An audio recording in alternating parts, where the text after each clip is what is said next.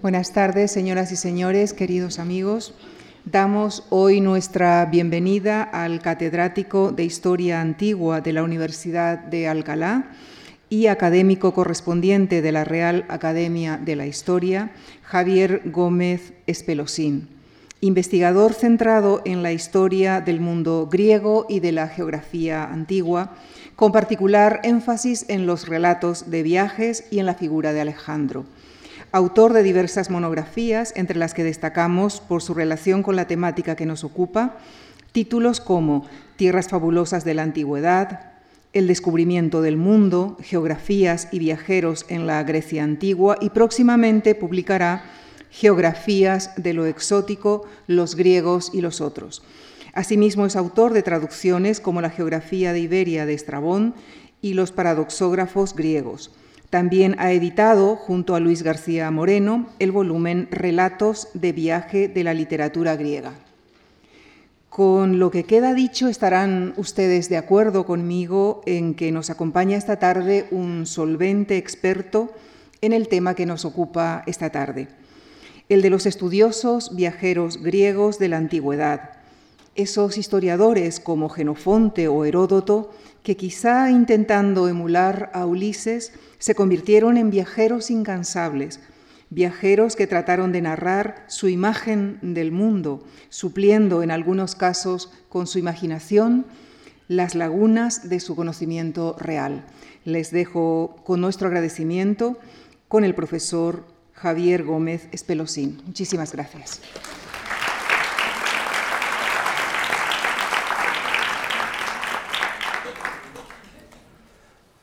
Bueno, buenas tardes a todos. Para mí es un gran placer estar en una institución tan venerable como la Fundación March y, por lo tanto, tengo que agradecer la amable invitación a tomar parte en este ciclo a la propia Fundación y, en particular, a Lucía Franco, organizadora de todos estos ciclos, ¿no? Yo me voy a ocupar, como pone en el subtítulo y en el subtítulo ha sido un poco, digamos, parte más personal, para indicar el principio y el fin de la panorámica que vamos a ofrecer aquí, que voy a intentar ofrecerles, sin aburrirles en exceso, de aquellos personajes que se podrían adecuar al término estudiosos, sobre todo si nos atenemos al significado latino del término, personas con afán, con empeño, que intentaron o utilizaron el viaje como uno de los recursos fundamentales, ¿no? Además, el viaje es un elemento fundamental en la construcción de los relatos aparentemente históricos, porque veremos que la dialéctica compleja entre la realidad y la ficción es uno de los temas que se irán repitiendo a lo largo de toda la exposición, ¿no? Pero esta especie de viaje era una de las, digamos, maneras de legitimar o de justificar la veracidad del relato que uno construía, que uno elaboraba, ¿no? Quizá para empezar hay que recordar una realidad que no es la más habitual, porque se suele tener del mundo antiguo una idea un poco esclerotizada, un poco fija, da la sensación de que las civilizaciones diversas que se sucedieron en el curso de la historia, pues estaba cada una en su sitio, y bueno, de vez en cuando entraban en contacto, generalmente bélico, y las cosas no son así. Y por eso les traigo aquí el libro este, que ha tenido una repercusión enorme, ha sido traducido al francés, al español todavía no.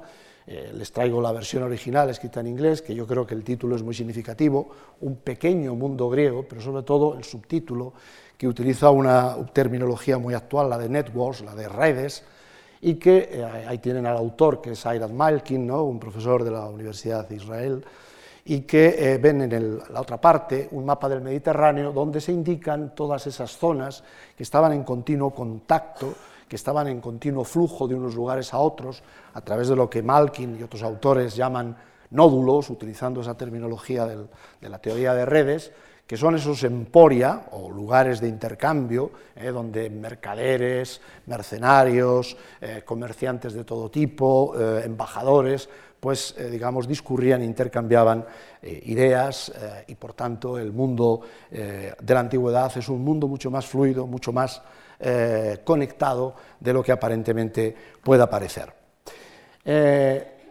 El viaje, como les decía, en el historiador tiene una importancia enorme, o en los historiadores griegos en este caso.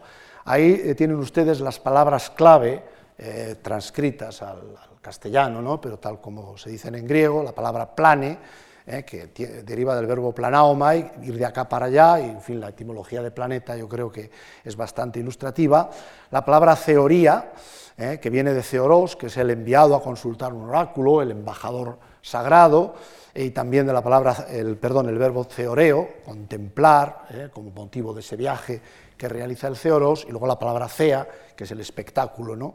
Y la palabra historia, pronunciada, digamos, como si fuera una palabra griega, por eso el acento, ¿no?, en ese lugar, que viene de histor, que es el que ha visto porque sabe, porque tiene que ver con ese verbo que ven ahí, que es un verbo un poco extraño, un perfecto griego, oida, es el que sabe por haberlo visto, y es la misma raíz, aunque no lo parezca, no entraremos aquí en disquisiciones lingüísticas o gramaticales, pero es la misma raíz que da video en latín, y por tanto la misma palabra en castellano, es decir, la raíz de ver, id, idein, ¿no?, en griego, ¿no? Bueno, esos tres términos son fundamentales, y verán que aparecerán a lo largo de la exposición reiteradamente, ¿no?, las erranzas, los viajes, los deambulares de estas personas, la causa de esos viajes, teoría, por ver, por contemplar, y el método que utilizaban, que era esa historia, que podríamos traducir por investigación, quizá no es una traducción exacta, pero que sería la que más se adecua para que nos entendamos. Y luego ahí tienen dos textos muy significativos, claro, esta especie de que el viaje hacía el historiador, incluso provocaba que una circunstancia amarga, traumática, personal, como el exilio, fuera una circunstancia favorable. Y si no, lean lo que dice Tucídides, ¿no? Dice: he estado desterrado de mi patria 20 años y al vivir los acontecimientos en los dos campos, está hablando, recuerden, de la guerra del Peloponeso, la lucha entre Atenas y sus aliados y Esparta y sus aliados, dice, y sobre todo en el de los peloponesios, es decir, de los enemigos, él era ateniense, a causa de mi destierro he tenido la calma necesaria para comprenderlos un poco mejor. Es decir, el exilio me avala como historiador porque tengo la capacidad de juzgar mejor imparcialmente a ambos bandos. Y una obra que precisamente es del personaje con el que terminaremos, Cómo debe escribirse la historia, un título ya polémico, ¿no?, y que, como ven, dice, así debe ser para mí el historiador, ¿no?, que sea un juez ecuánime, benévolo, con todos, para no adjudicar a nadie más de lo debido, forastero, senos, es decir, extranjero, la palabra ya nos relaciona con el mundo del viaje, un extranjero en sus libros, y apátrida, apolis, sin polis, sería la traducción quizá más exacta, independiente, sin rey, ¿no?, sin que se ponga a calcular qué opinará este o el otro, sino que diga las cosas como han ocurrido. Pero el texto este de Luciano, como veremos, un hombre polémico donde los haya, un hombre con un genio de la parodia extraordinario como casi ningún otro a lo largo de la historia de la literatura, insiste en esos dos términos, el senos y el ápolis, que hablan de la circunstancia del viaje como clave, como fundamental en la construcción de la historia. Y luego, efectivamente, este historiador, este hombre que viaja, tiene la ventaja, como decíamos antes, de que ha visto. Fíjense, aquí tienen una obra fundamental en este terreno, la autopsia, ¿no?, la propia contemplación, el testimonio de primera mano, en el método de los historiadores, y ahí tienen la figura de Guido Schepens, ¿no?, un gran especialista belga, en estos temas, y fíjense lo que dice San Isidoro en sus etimologías, dice: el nombre de historia deriva en griego de historein, dice que significa ver o conocer, y es que entre los antiguos, dice, no escribía historia más que quien había sido testigo y había visto los hechos que debían narrarse. Mejor conocemos los hechos que hemos observado con nuestros propios ojos que los sabemos de oídas, ¿no? Es decir, San Isidoro, incluso en una época ya muy tardía, ¿no?, de la antigüedad, hace una especie de resumen, de final, e insiste en la idea que estamos aquí comenzando a manejar, la importancia del viaje, del testimonio. Y empezamos por el principio, Ulises, ¿no? Ulises, que es el modelo a seguir. Sobre todo si nos atenemos, ahí se lo he puesto también en griego porque es un verso muy famoso del comienzo de la Odisea, el verso número 3, dice: Polondan, Zrópon y Denastia, Cainon, Egno, ¿no? Es decir, vio ciudades de muchos hombres y conoció su forma de pensar, non, aunque ya muy antiguo, algunos gramáticos corrigieron y pusieron nomon, es decir, la palabra que habría sido la que Homero escribió, según estos gramáticos alejandrinos, habría sido nomon. ¿En qué varía? Pues sería vio ciudades de muchos hombres y conoció sus costumbres, más que su manera de pensar.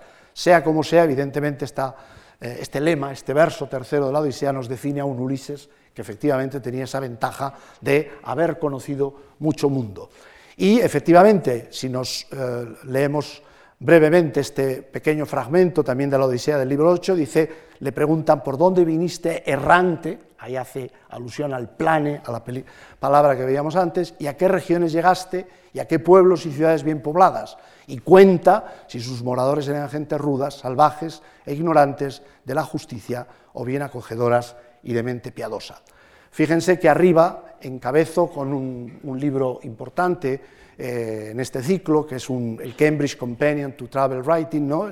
Editado en Cambridge, que no dedica apenas ningún interés a los autores antiguos, se centra más a partir de la Edad Media, pero sin embargo, les cito textualmente en la página 4, dice, la figura ambigua de Odiseo, aventurero, poderoso, poco fiable, y esa es una palabra clave, es quizá el arquetipo apropiado para el viajero y por extensión para el escritor de viajes, ¿no? Efectivamente, Ulises, el individuo que además, curiosamente, inicia esa compleja dialéctica entre la realidad y la ficción, porque si se dan ustedes cuenta, Ulises plantea ya una duda enorme, dado que las aventuras reales que él cuenta, como verídicas y que él ha vivido, son lo que a nosotros, desde nuestra perspectiva, serían las aventuras fantásticas, es decir, las sirenas, ahí ven el episodio célebremente ilustrado en esa cerámica griega, y otros muchos, el cíclope, en fin, las que todos ustedes conocen y no hace falta repetir aquí,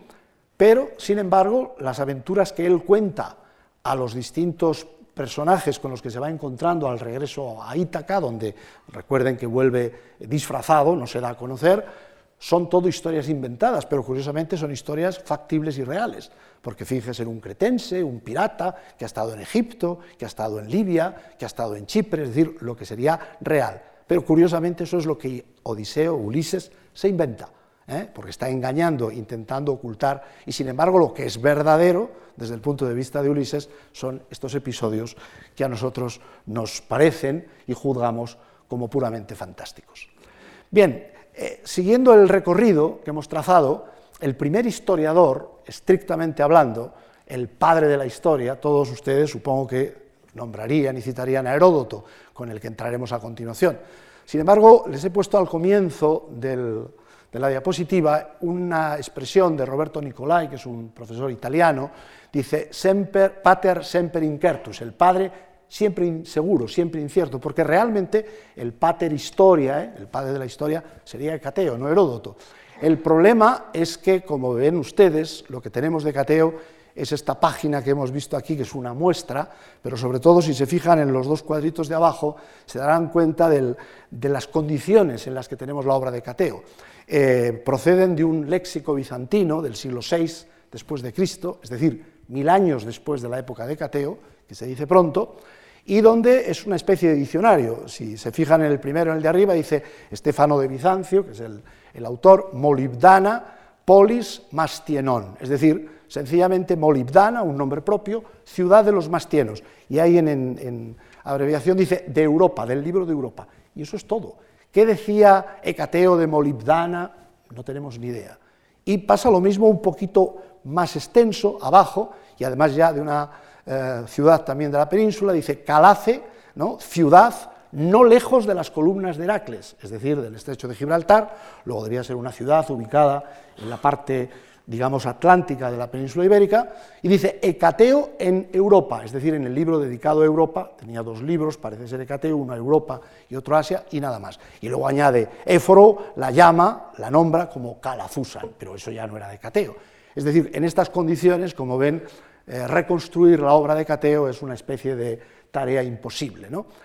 Sin embargo, Hecateo aparece calificado por Agatémero, un autor del siglo I después de Cristo, que hace una especie de compendio de la geografía antigua, como aner poliplanés, que significa el hombre que ha viajado mucho, poliplanés, ahí tienen otra vez el término anterior, pero lo que sabemos es que estuvo en Egipto, porque Heródoto lo menciona, no sabemos nada más, no sabemos hasta dónde llegaron sus viajes.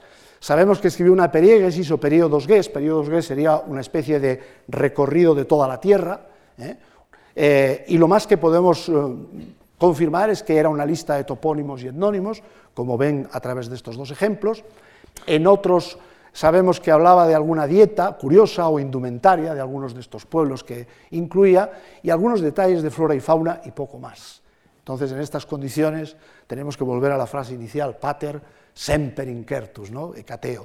Lo que tienen en la otra parte es el mundo tal y como Hecateo se lo habría imaginado.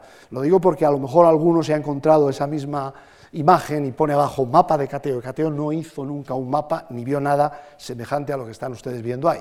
Eso es una reconstrucción moderna de un historiador de la geografía inglés, Bunbury, del siglo XIX, que se imaginó cómo Hecateo, a través de los pocos datos y de lo que Heródoto nos cuenta después, podía imaginarse el orbe, como ven, como una especie de isla rodeada por las aguas del océano. Pero como ven, Hecateo se nos queda un poco ahí en el apeadero, digamos, ¿no? Y claro, tenemos que pasar necesariamente a la gran figura, ¿no? Al padre de la historia que antes anunciábamos, que es Heródoto, que realiza en su obra, sobre todo en la primera mitad, en los 4 primeros libros, o los 5 quizá, un repertorio de la ecumene, es decir, del mundo habitado, del mundo conocido, que el comentario que he hecho antes del mapa de Hecateo, mal dicho, aquí vale lo mismo. Este no es un mapa de Heródoto, sino que sería el reflejo de cómo el conocimiento que Heródoto muestra del mundo en su obra podía reflejarse en un mapa, pero esto nunca lo vio el propio Heródoto ni manejó nada por el estilo. Pero en fin, se dan una idea que ya el cambio con respecto a Hecateo empieza a variar. Otra pequeña advertencia, supongo que la mayoría de ustedes lo saben, pero por si acaso, este es Heródoto, si queremos imaginárnoslo así, no corresponde ninguna de estas estatuas a la realidad.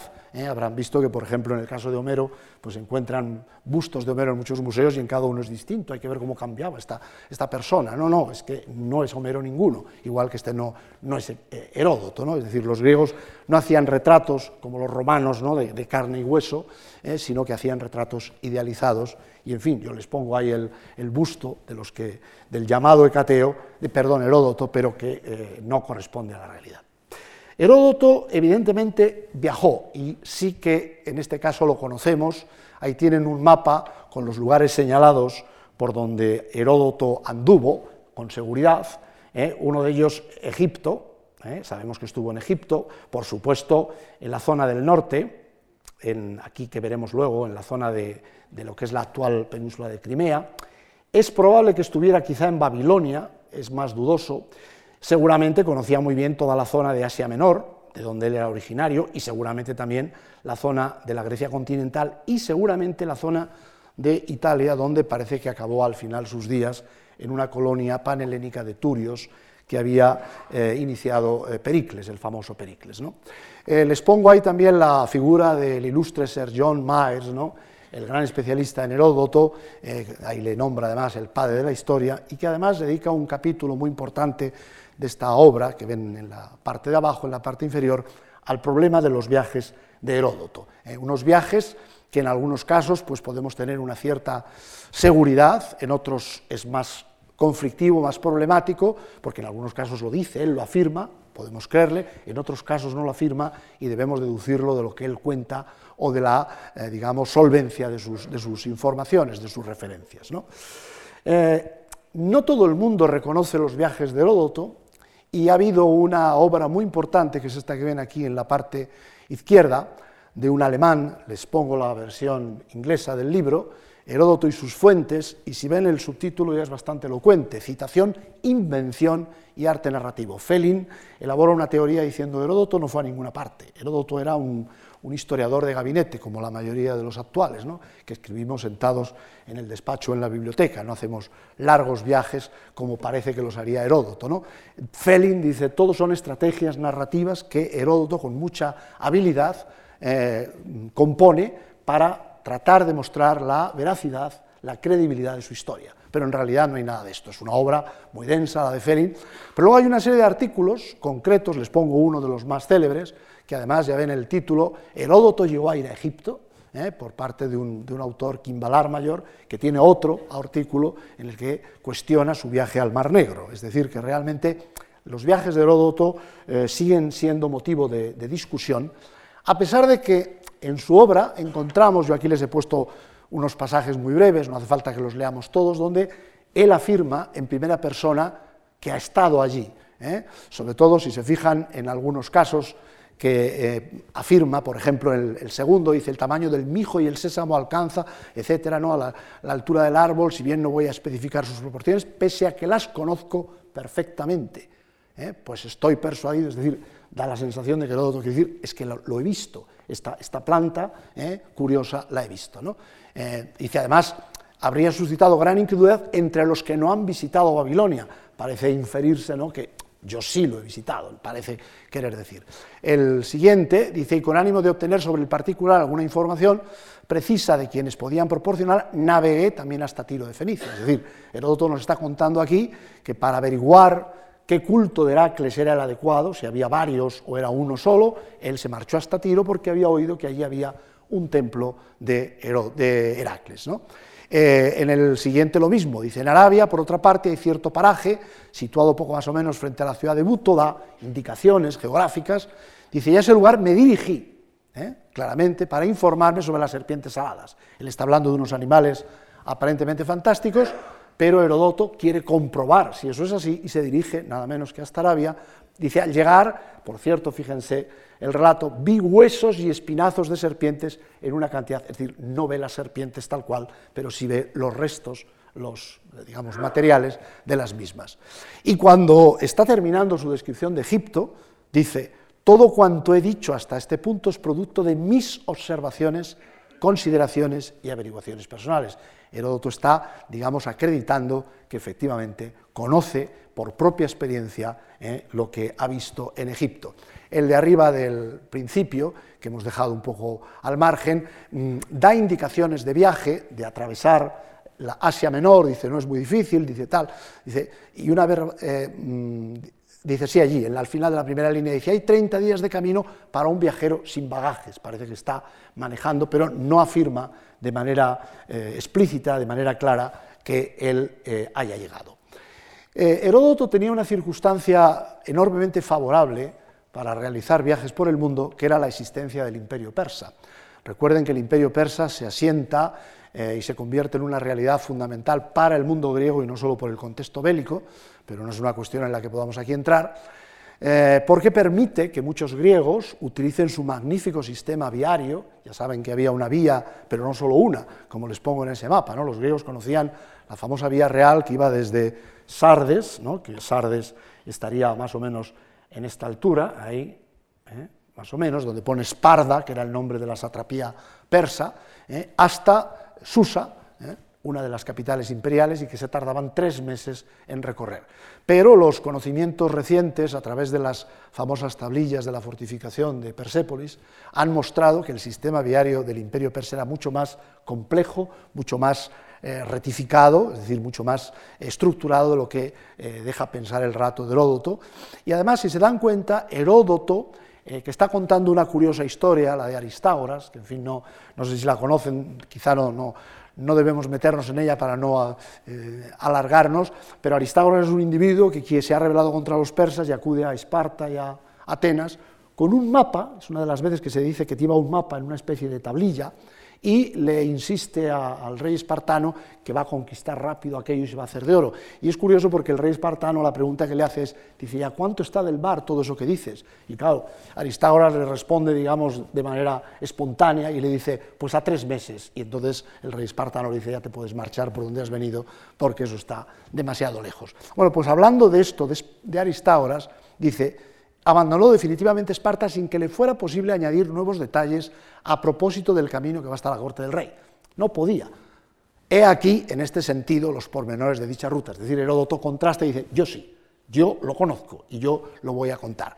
Dice, a lo largo de todo su recorrido hay postas reales y magníficas posadas, y además la totalidad de la ruta discurre por regiones habitadas y seguras. Y después, en un largo pasaje, nos cuenta toda la ruta que va recorriendo desde el inicio, desde Sardes. Incluso Heródoto es muy puntilloso y dice, bueno, hay que llegar a Sardes porque no está en la costa. En la costa está Éfeso y de Éfeso a Sardes. Es decir, Heródoto muestra ese conocimiento, esa especie de posibilidad que le proporciona la existencia del imperio persa, el sistema viario, la seguridad que comporta este tipo de postas, como dice, magníficas posadas, y que permitían... Sabemos hoy en día que no era tan fácil viajar por el imperio persa porque era necesario un salvoconducto y el permiso, diríamos, del sátrapa de la zona, si no, evidentemente uno no podía usar las, digamos, las prestaciones, ¿no?, a las que se hace ahí alusión. Vamos rápidamente a recorrer un poco los escenarios principales del viaje de Heródoto. El primero, quizá el más famoso de todos, Egipto, ¿no?, el Egipto de Heródoto, ¿no? Aquí les he puesto dos pasajes donde destaco en rojo, ¿no?, donde está hablando de cómo es Egipto, la gran polémica de los griegos sobre Egipto, qué es Egipto territorialmente hablando, porque la mayoría lo centraban en lo que era el delta, que es lo que tienen ahí en la parte superior y en el curso del Nilo. Y entonces él dice allí, solo con verlo, la expresión en rojo, es decir, yo lo he visto y por tanto sé de lo que hablo, ¿no? Y en el segundo pasaje, dice, de nadie más pude averiguar nada, pero obtuve otros importantes testimonios que abarcaban el mayor espacio posible al llegar, como testigo ocular, hasta la ciudad elefantina. Aquí Heródoto está interesado en otra de las grandes cuestiones, las fuentes del Nilo, las crecidas del Nilo. El Nilo era una especie de interrogante perpetuo para los griegos por el sistema excepcional con respecto a los ríos griegos que tenía, y como saben no se descubrió hasta el siglo XIX, con lo cual hubo teorías de todo tipo entre los griegos, y Heródoto intenta encontrar la información más veraz, la más adecuada, y recorre hasta la ciudad de Elefantina. Y en ese sentido intenta, como dice, obtener informaciones de las personas más apropiadas. Heródoto dice muy claro por qué va a Egipto, las maravillas de este país. No hay ninguno que tenga las maravillas, y les he puesto tres ejemplos representativos, las pirámides, las momias, en este caso de cocodrilos, y la fauna exótica, curiosa, de un hipopótamo que parece que Heródoto nunca llegó a ver, porque si hubiera visto alguno no habría hecho las comparaciones que hace, que evidentemente no se parecen para nada, si leen ustedes los pasajes correspondientes al aspecto real de este animal, ¿no?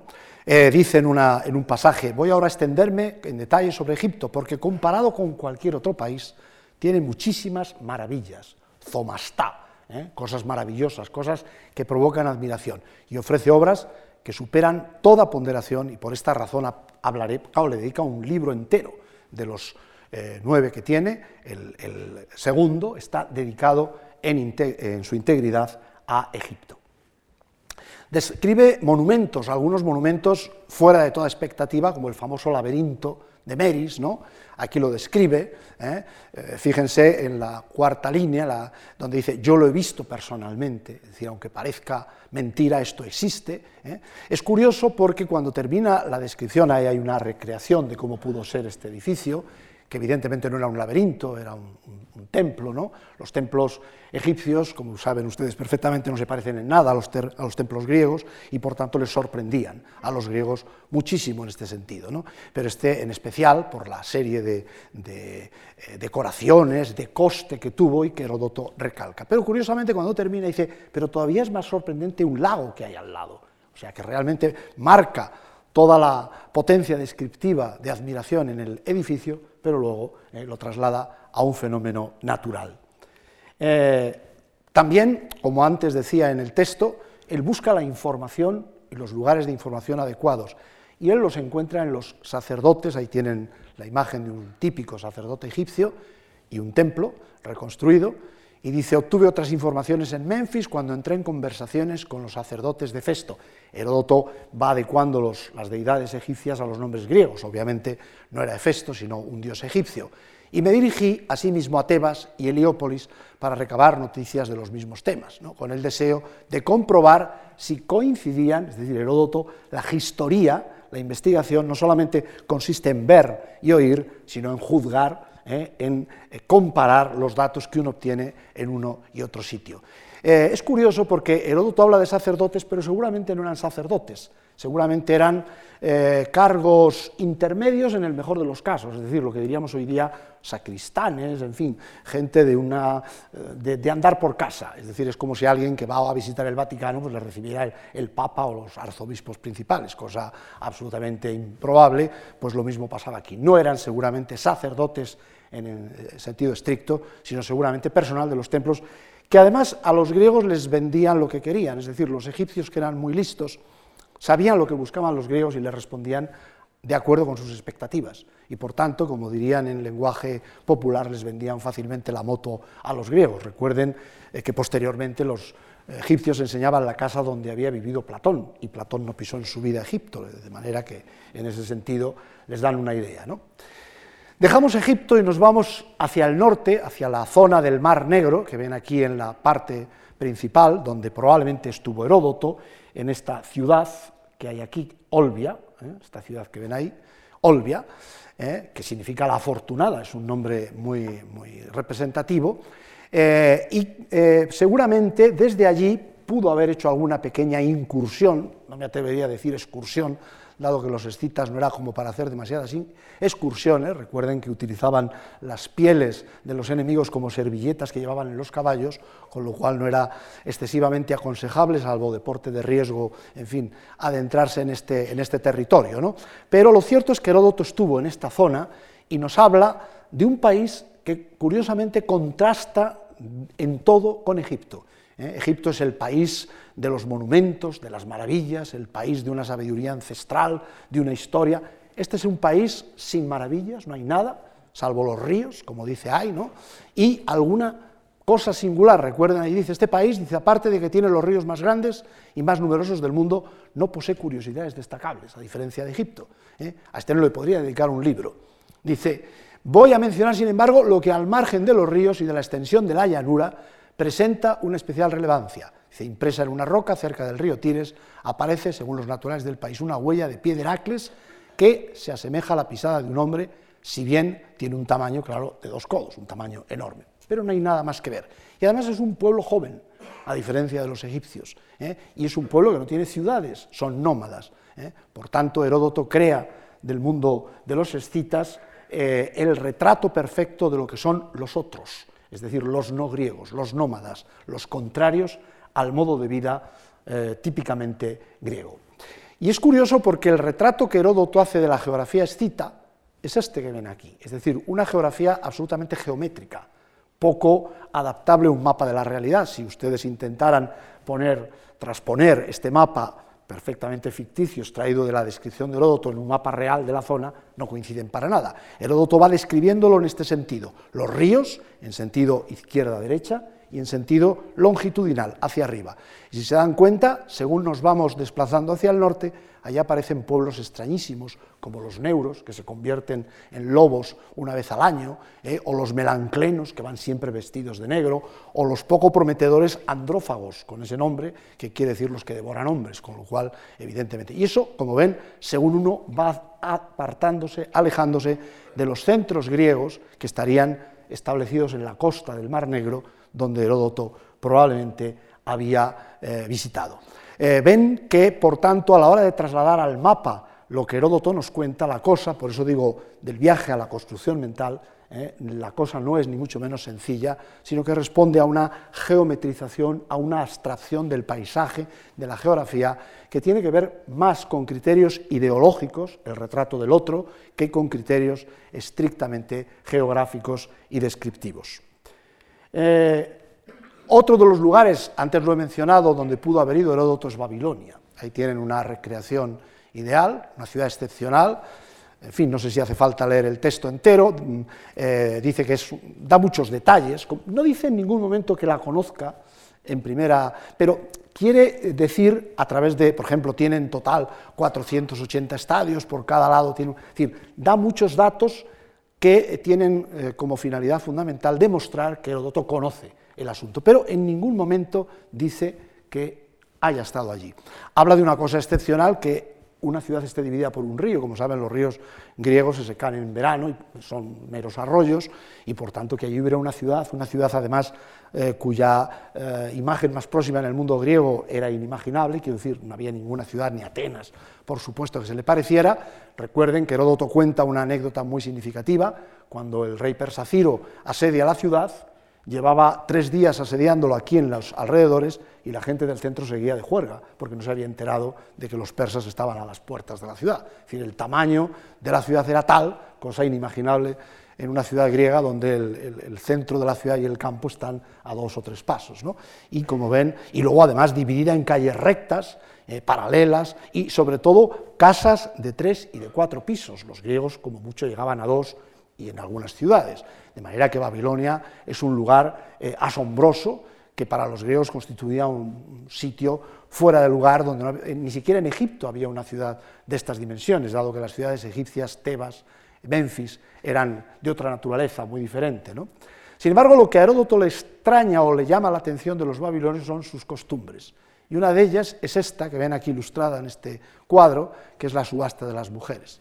Ahí cuenta Heródoto en ese texto el desarrollo, en fin, no hace falta si quieren leerlo, pero viene a redecir más o menos Heródoto que subastaban a las mujeres, primero a las guapas, a las más guapas, por las que obtenían dinero, la gente pujaba, y cuando ya las habían agotado pasaban a las más feas, o incluso dice lisiadas, y ahí era al revés, ahí era dinero que le daban al que se la llevaba consigo, ¿no? Como ven, el final del texto dice, a la más fea, o si la había alguna lisiada, y en voz alta preguntaba quién quería casarse con ella percibiendo menos dinero, hasta que se adjudicaba, etcétera, etcétera. Es decir, Heródoto viene a decir que es ingenioso el sistema, le llama la atención, porque de esta manera se produce una especie de igualdad, de paridad, ¿no? Casan a todas, a unas de una manera, pagando, y a otras al revés, pero, en fin, lo consiguen. Y Heródoto lo cuenta con cierta sorpresa, como el etnólogo, el antropólogo, que va a una cultura extraña y le llama la atención esa costumbre que practican. Heródoto es un personaje curioso, antes de pasar a Jenofonte, que tenemos aquí, porque no es el típico griego. Como saben, los griegos dividían la humanidad en 2 grandes categorías, helenos, griegos y bárbaros, y mostraban hacia eso que llamaban bárbaros, y en ese cajón, en esa categoría, entraban los egipcios, los babilonios, que eran mucho más civilizados y sofisticados que los propios griegos, que no eran precisamente un modelo, pues ni de higiene ni de otras cosas, pero en fin, no entraremos en esos temas. Y Heródoto no, Heródoto es bastante más respetuoso, incluso con los persas, que teóricamente, solo teóricamente, era el enemigo a batir, ¿no? El enemigo ancestral de los griegos, hasta el punto, como saben, que Plutarco, en el siglo II después de Cristo, escribió un tratadito en contra de la malevolencia de Heródoto, acusándole de ser filobárbaro. Es decir, Heródoto se ha mostrado amigo de los bárbaros y esto no se puede consentir. Lo hace, evidentemente, pues 700 años después, pero para que vean que todavía el enfado perduraba, ¿no?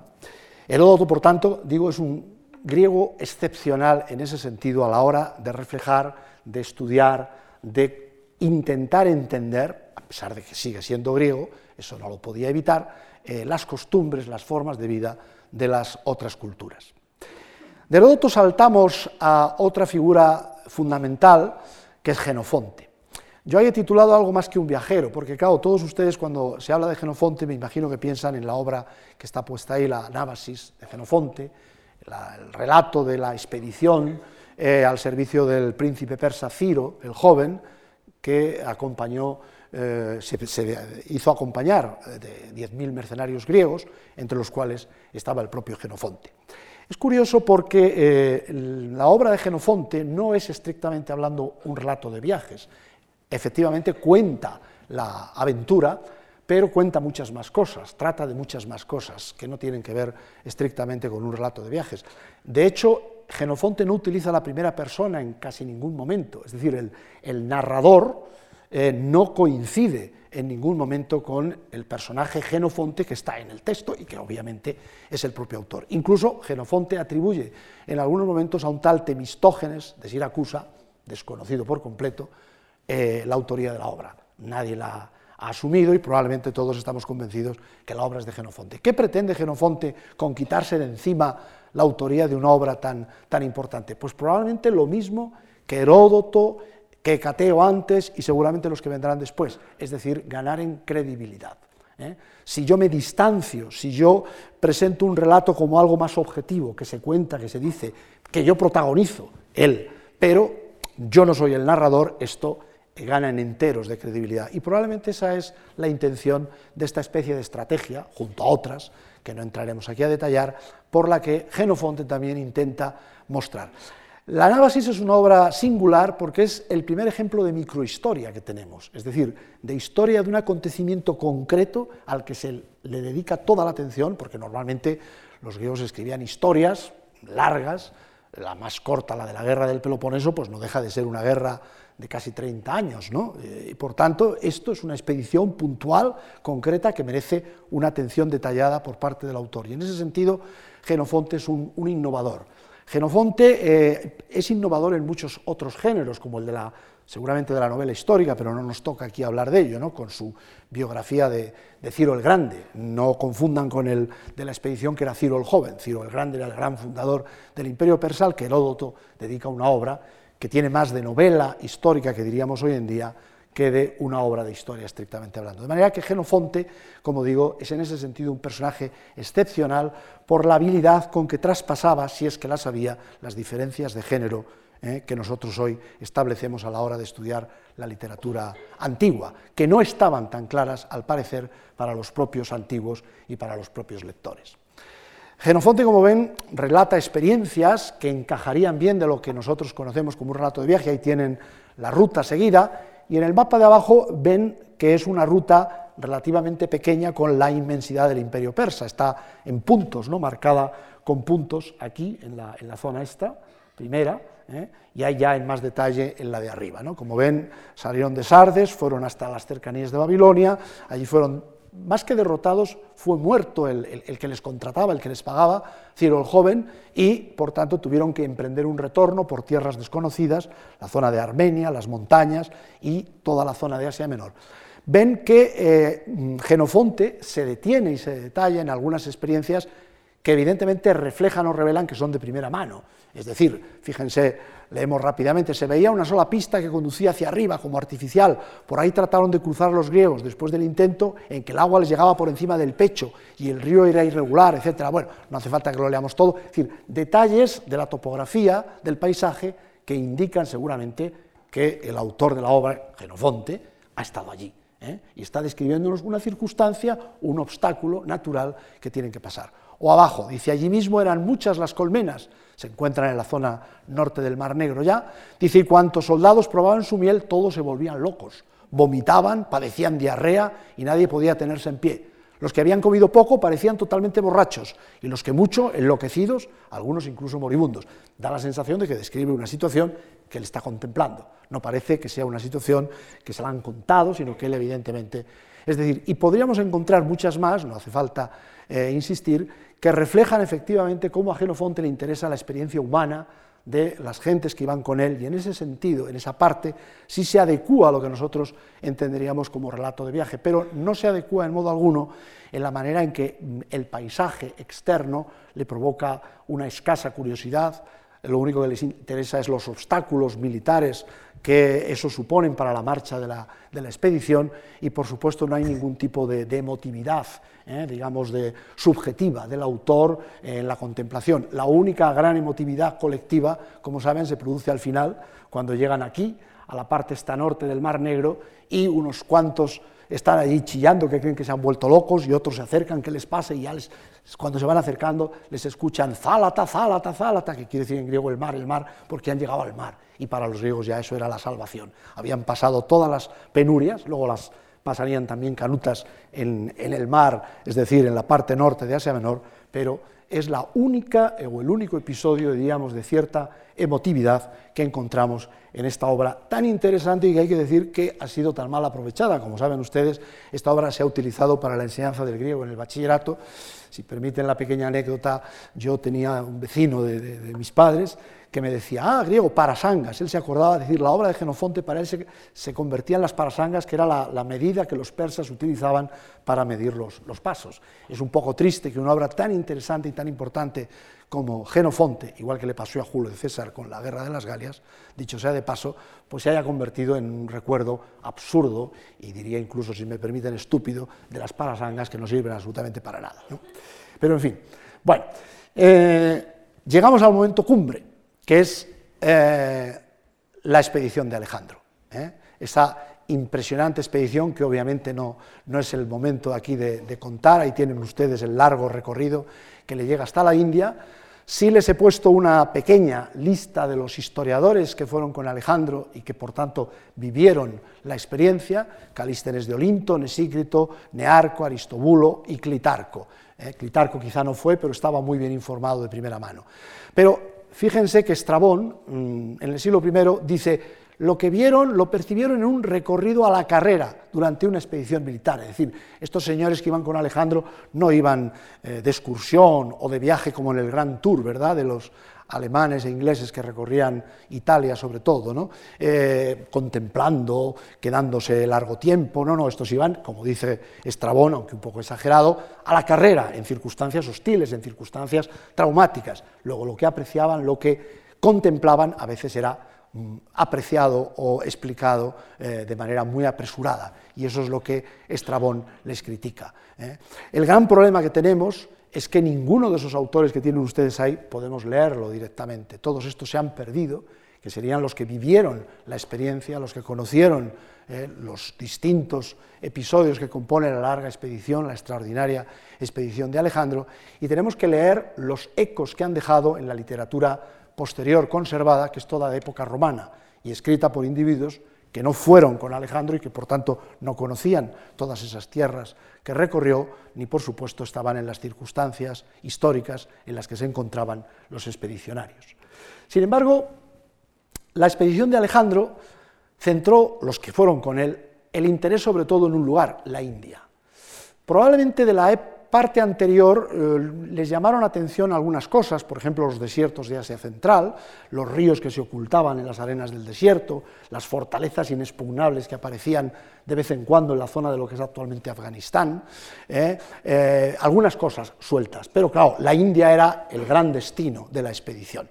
Claro, la visión que había de la India en el mundo griego vino determinada sobre todo por este autor que ven ahí, Ctesias, que era un médico que estuvo largo tiempo en la corte persa, pero no viajó nunca a la India, pero estaba muy bien informado, porque en la corte persa, además era el médico de la reina, con lo cual estaba a primer nivel, y allí pues llegaba gente, embajadores, él veía objetos que venían de la India, gente que contaban cosas, pero la imagen que Ctesias nos ofrece, como ven ahí, es la imagen fabulosa, fantástica de la India, de pueblos extraños como los cabezas de perro, como estos señores que no tienen ano y que tienen, que comen por el día y vomitan al atardecer, claro, para evitar males mayores, gente que tiene los ojos en el pecho y no tiene cabeza, etcétera, o bestias tan curiosas como la que ven aquí, la marticora o manticora, depende, ¿no?, que era un devorador de hombres, ¿no?, un animal dificilísimo y que algunos dicen que es el tigre. No sé yo, la verdad, hay que tener demasiada imaginación para equiparar eso a un tigre, sobre todo teniendo en cuenta que dice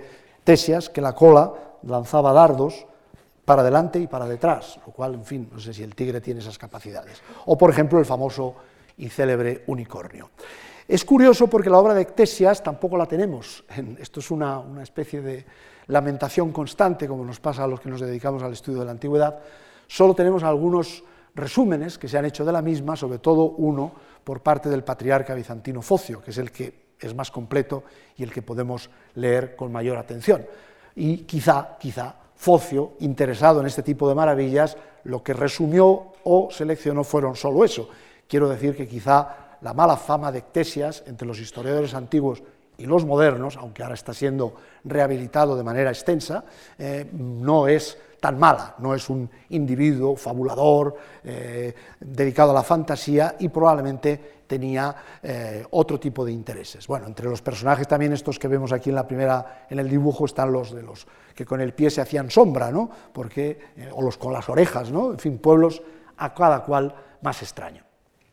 Hubo, sin embargo, uno de los compañeros de Alejandro, que fue Nearco, que era el almirante de la flota, era cretense, no en vano, de una isla, además de navegantes, que recorrió desde la desembocadura del Indo, cuando llega Alejandro ahí a la desembocadura, hasta el Golfo Pérsico, y describió su expedición, que nos ha quedado también en ecos, porque tampoco tenemos la obra de Nearco, en la obra de Arriano, que recoge y dice, además de manera explícita, que ha usado el relato de Nearco.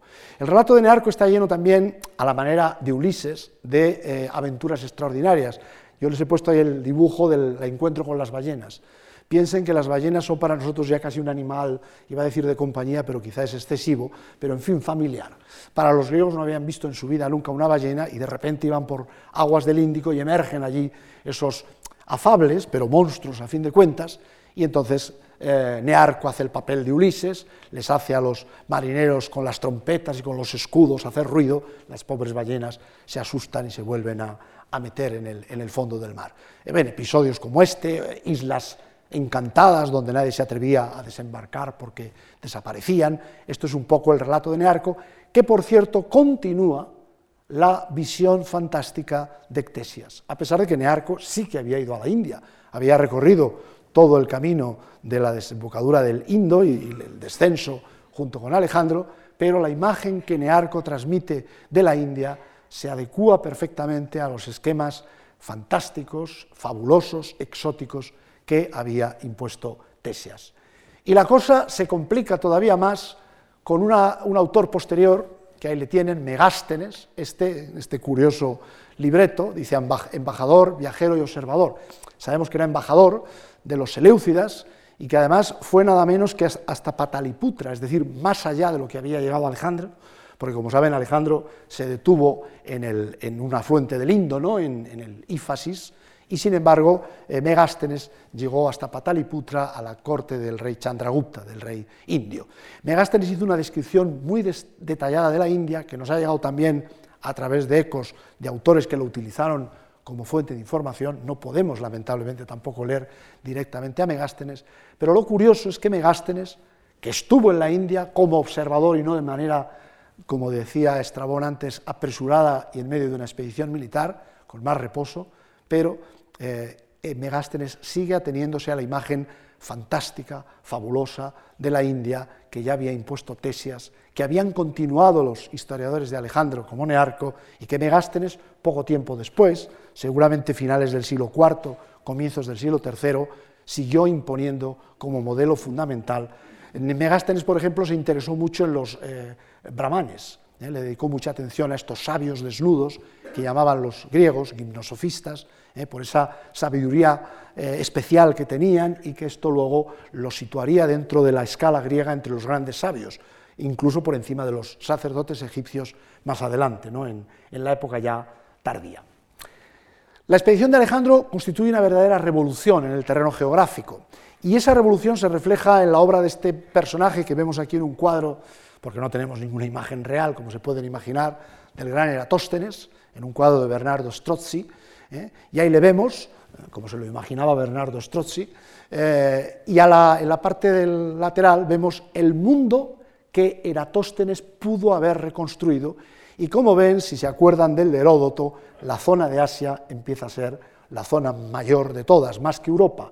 Recuerden que los griegos pensaban que Europa era más grande que Asia. La expedición de Alejandro demostró que Asia era un continente inmenso. No habían llegado al océano, como esperaba Alejandro alcanzar después del Hindu Kush. Desde el Hindu Kush esperaba él ver, atisbar las aguas del océano exterior, pero allí no se veía océano por ningún lado, y por tanto esa inmensidad de Asia queda perfectamente reflejada en este mapa atribuido a Eratóstenes, pero que seguramente no corresponde al mapa real que pudo haber construido este gran sabio alejandrino. Saben que le llamaban el Beta, porque era el segundo mejor en todo, no era el primero en nada, pero sí en todo lo demás era el segundo, y le llamaban el Beta.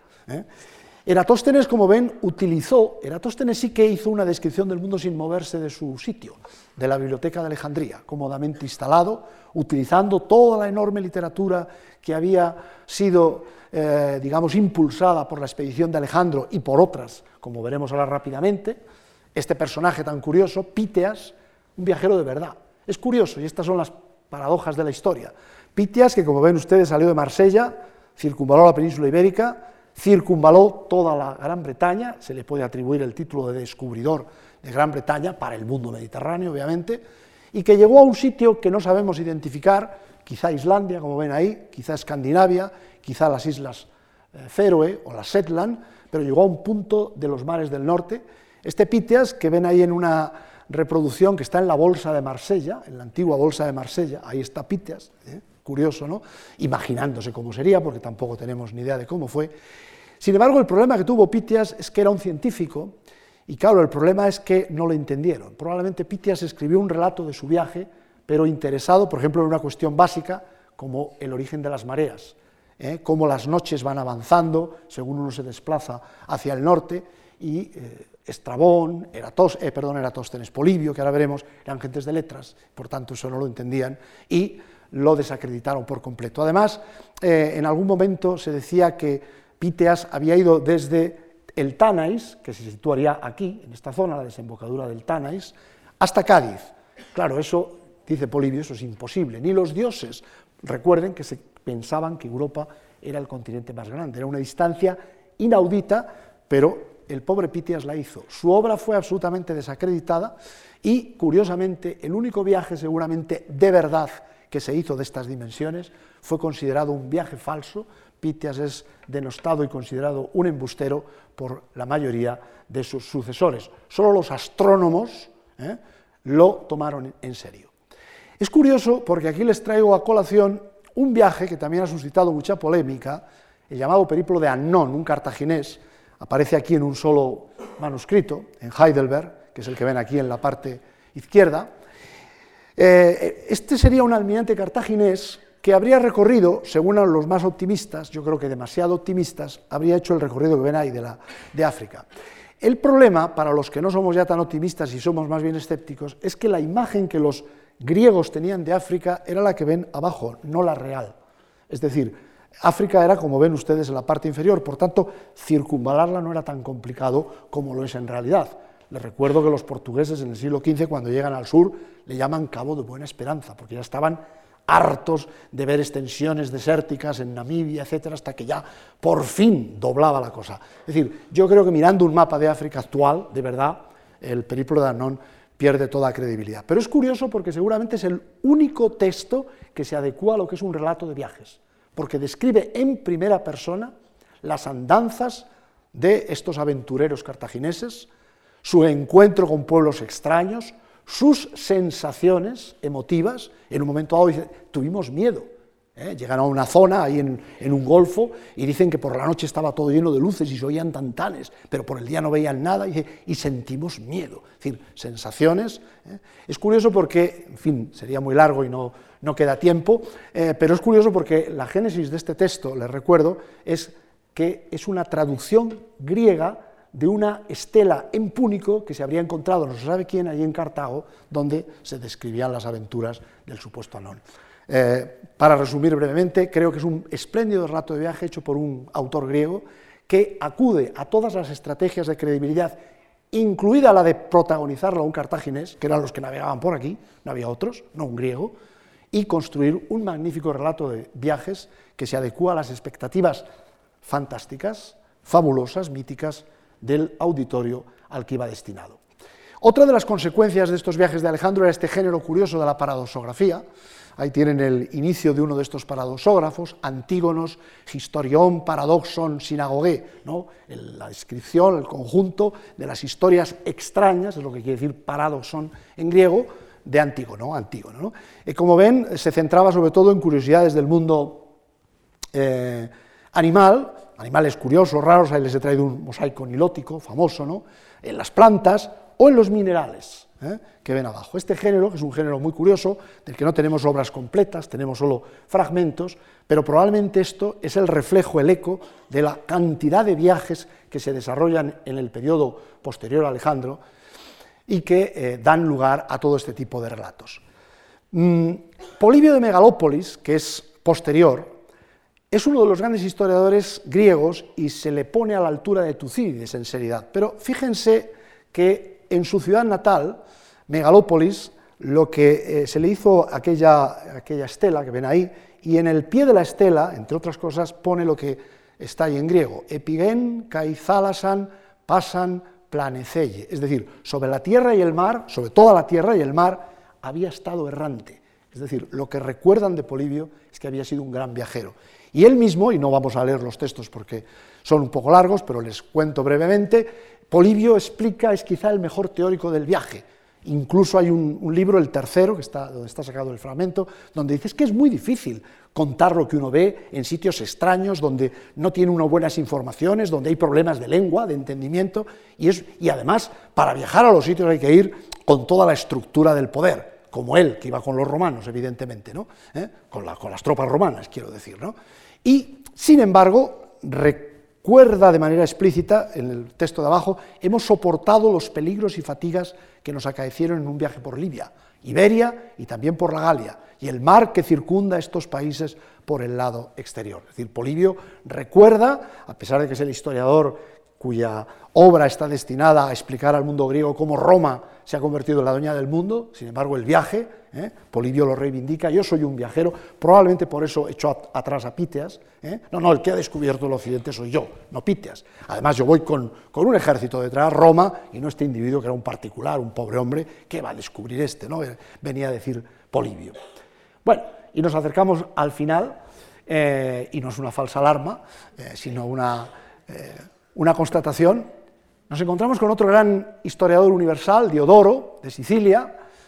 Aquí en la obra de Diodoro, que es la primera gran historia universal que conservamos, no completa, aparecen viajes de verdad y de mentira.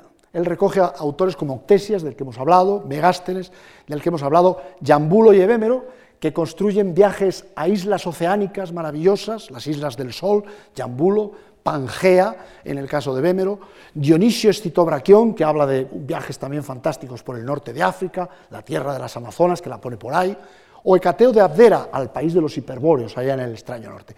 Diodoro recorre o recopila todos esos textos, todos esos autores, todos ellos perdidos, pero reivindica también su condición de viajero. Fíjense que dice, tras muchas penalidades y peligros, recorrimos gran parte de Asia y de Europa, para ser testigos oculares. Es decir, Diodoro sigue, estamos en el siglo I, ya en época de Augusto, sigue reclamando, reivindicando su condición de viajero. Y lo mismo hace Estrabón para construir su imagen del orbe, una imagen hecha sobre todo a partir de testimonios de autores posteriores. Pero fíjense el texto que les pongo aquí.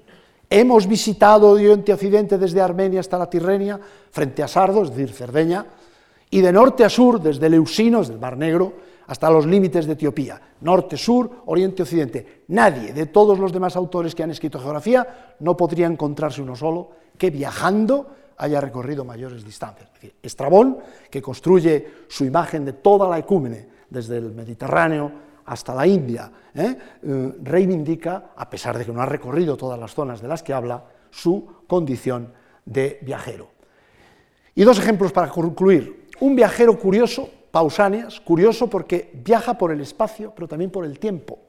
Pausanias recorre solo en su obra, sabemos que viajó bastante, estuvo seguramente en Oriente, estuvo también en el norte de África, pero él en su obra se dedica a describir lo que es la Grecia central y el Peloponeso, su famosa descripción de Grecia. Y en esa descripción de Grecia él va viajando por un tiempo que ya no es el que él recorre, él va constatando que solo hay ruinas, y va hasta un sitio que dice que le ha costado enormemente llegar, este sí entraría en algunos aspectos en el relato de viajes, lo que me ha costado encontrar el sitio, y al final dice, y no había nada, la estatua estaba rota, y no había... Y es esa Grecia maravillosa e ideal que se ha establecido en el siglo V a.C., la que Pausanias, en plena época romana, busca desesperadamente. Recuerden aquella película Buscando a Susan desesperadamente de hace muchos años, pues aquí sería Pausanias buscando la Hélade desesperadamente, pero no deja de ser también un viajero curioso. Y como dirían los ingleses, last but not the least, ¿no? El último pero no el menor, el Luciano, con el que empezábamos al principio. Fíjense que Luciano, harto ya de todos estos relatos que se han ido acumulando y que aquí han aparecido sobre todo en la segunda parte, donde la gente cuenta viajes extraordinarios, maravillosos, Luciano viene a decir, miren ustedes, todo esto es mentira. Y entonces él hace una obra que se llama historias verídicas, ya el título promete, ¿no? Y dice, me sorprendió en ellos que querían escribir relatos inverosímiles sin quedar en evidencia. Por ello, mi personal vanidad me impulsó a dejar algo a la posteridad a fin de no ser el único privado de licencia para narrar historias. Es decir, aquí todo el mundo se ha inventado lo que ha querido, pues yo también, ¿eh? Y dice, y como nada verídico podía referir, por no haber vivido hecho alguno digno de mencionarse, me orienté a la ficción, pero mucho más honradamente que mis predecesores, pues al menos diré una verdad al confesar que miento. Es decir, todo me lo invento, todo lo que voy a contar es mentira. Y en fin, por acabar con esta obra, si alguien, varias personas no la hayan leído, les recomiendo que la lean, es muy cortita y es una obra, algunos la consideran el antecedente de la ciencia ficción moderna. La imaginación de Luciano es prodigiosa, el sentido de la parodia es extraordinario, viajan a la luna, viajan a lugares donde las personas son árboles, las personas son plantas, es decir, en fin, dudo mucho que los creadores de las ficciones actuales le lleguen a la suela, ¿no? a Luciano en esa capacidad imaginativa que tiene. Y luego, como parodista, es genial. Entre el viaje, claro, van al mundo de los muertos, y ahí se encuentran, como no podía ser menos, a Homero, el originario de todo. Y entonces, claro, Luciano aprovecha, hombre, Homero, estamos debatiendo siglos y siglos, recuerden que estamos en el siglo II después de Cristo, pero ¿tú de dónde eres? Porque estamos diciendo que eres de aquí, de allá, de Quíos, de Esmirna, y dice, no, yo soy babilonio, anda, pues la hemos fastidiado, ¿no? Es decir, Luciano es absolutamente genial, es un hombre que se dedicó a dar palos, no de ciegos, sino bien dirigidos, de esos intelectuales que necesitaríamos hoy con urgencia, ¿no? Intelectuales de guardia, diríamos, ¿no? Y Luciano, en ese sentido, era un personaje excepcional. Luciano atribuye, y por eso termino como empezamos, diciendo, ¿y quién es el culpable de todos estos relatos de gente que se han inventado? Ulises. Él empezó todo, ese fue el origen de todas las cosas.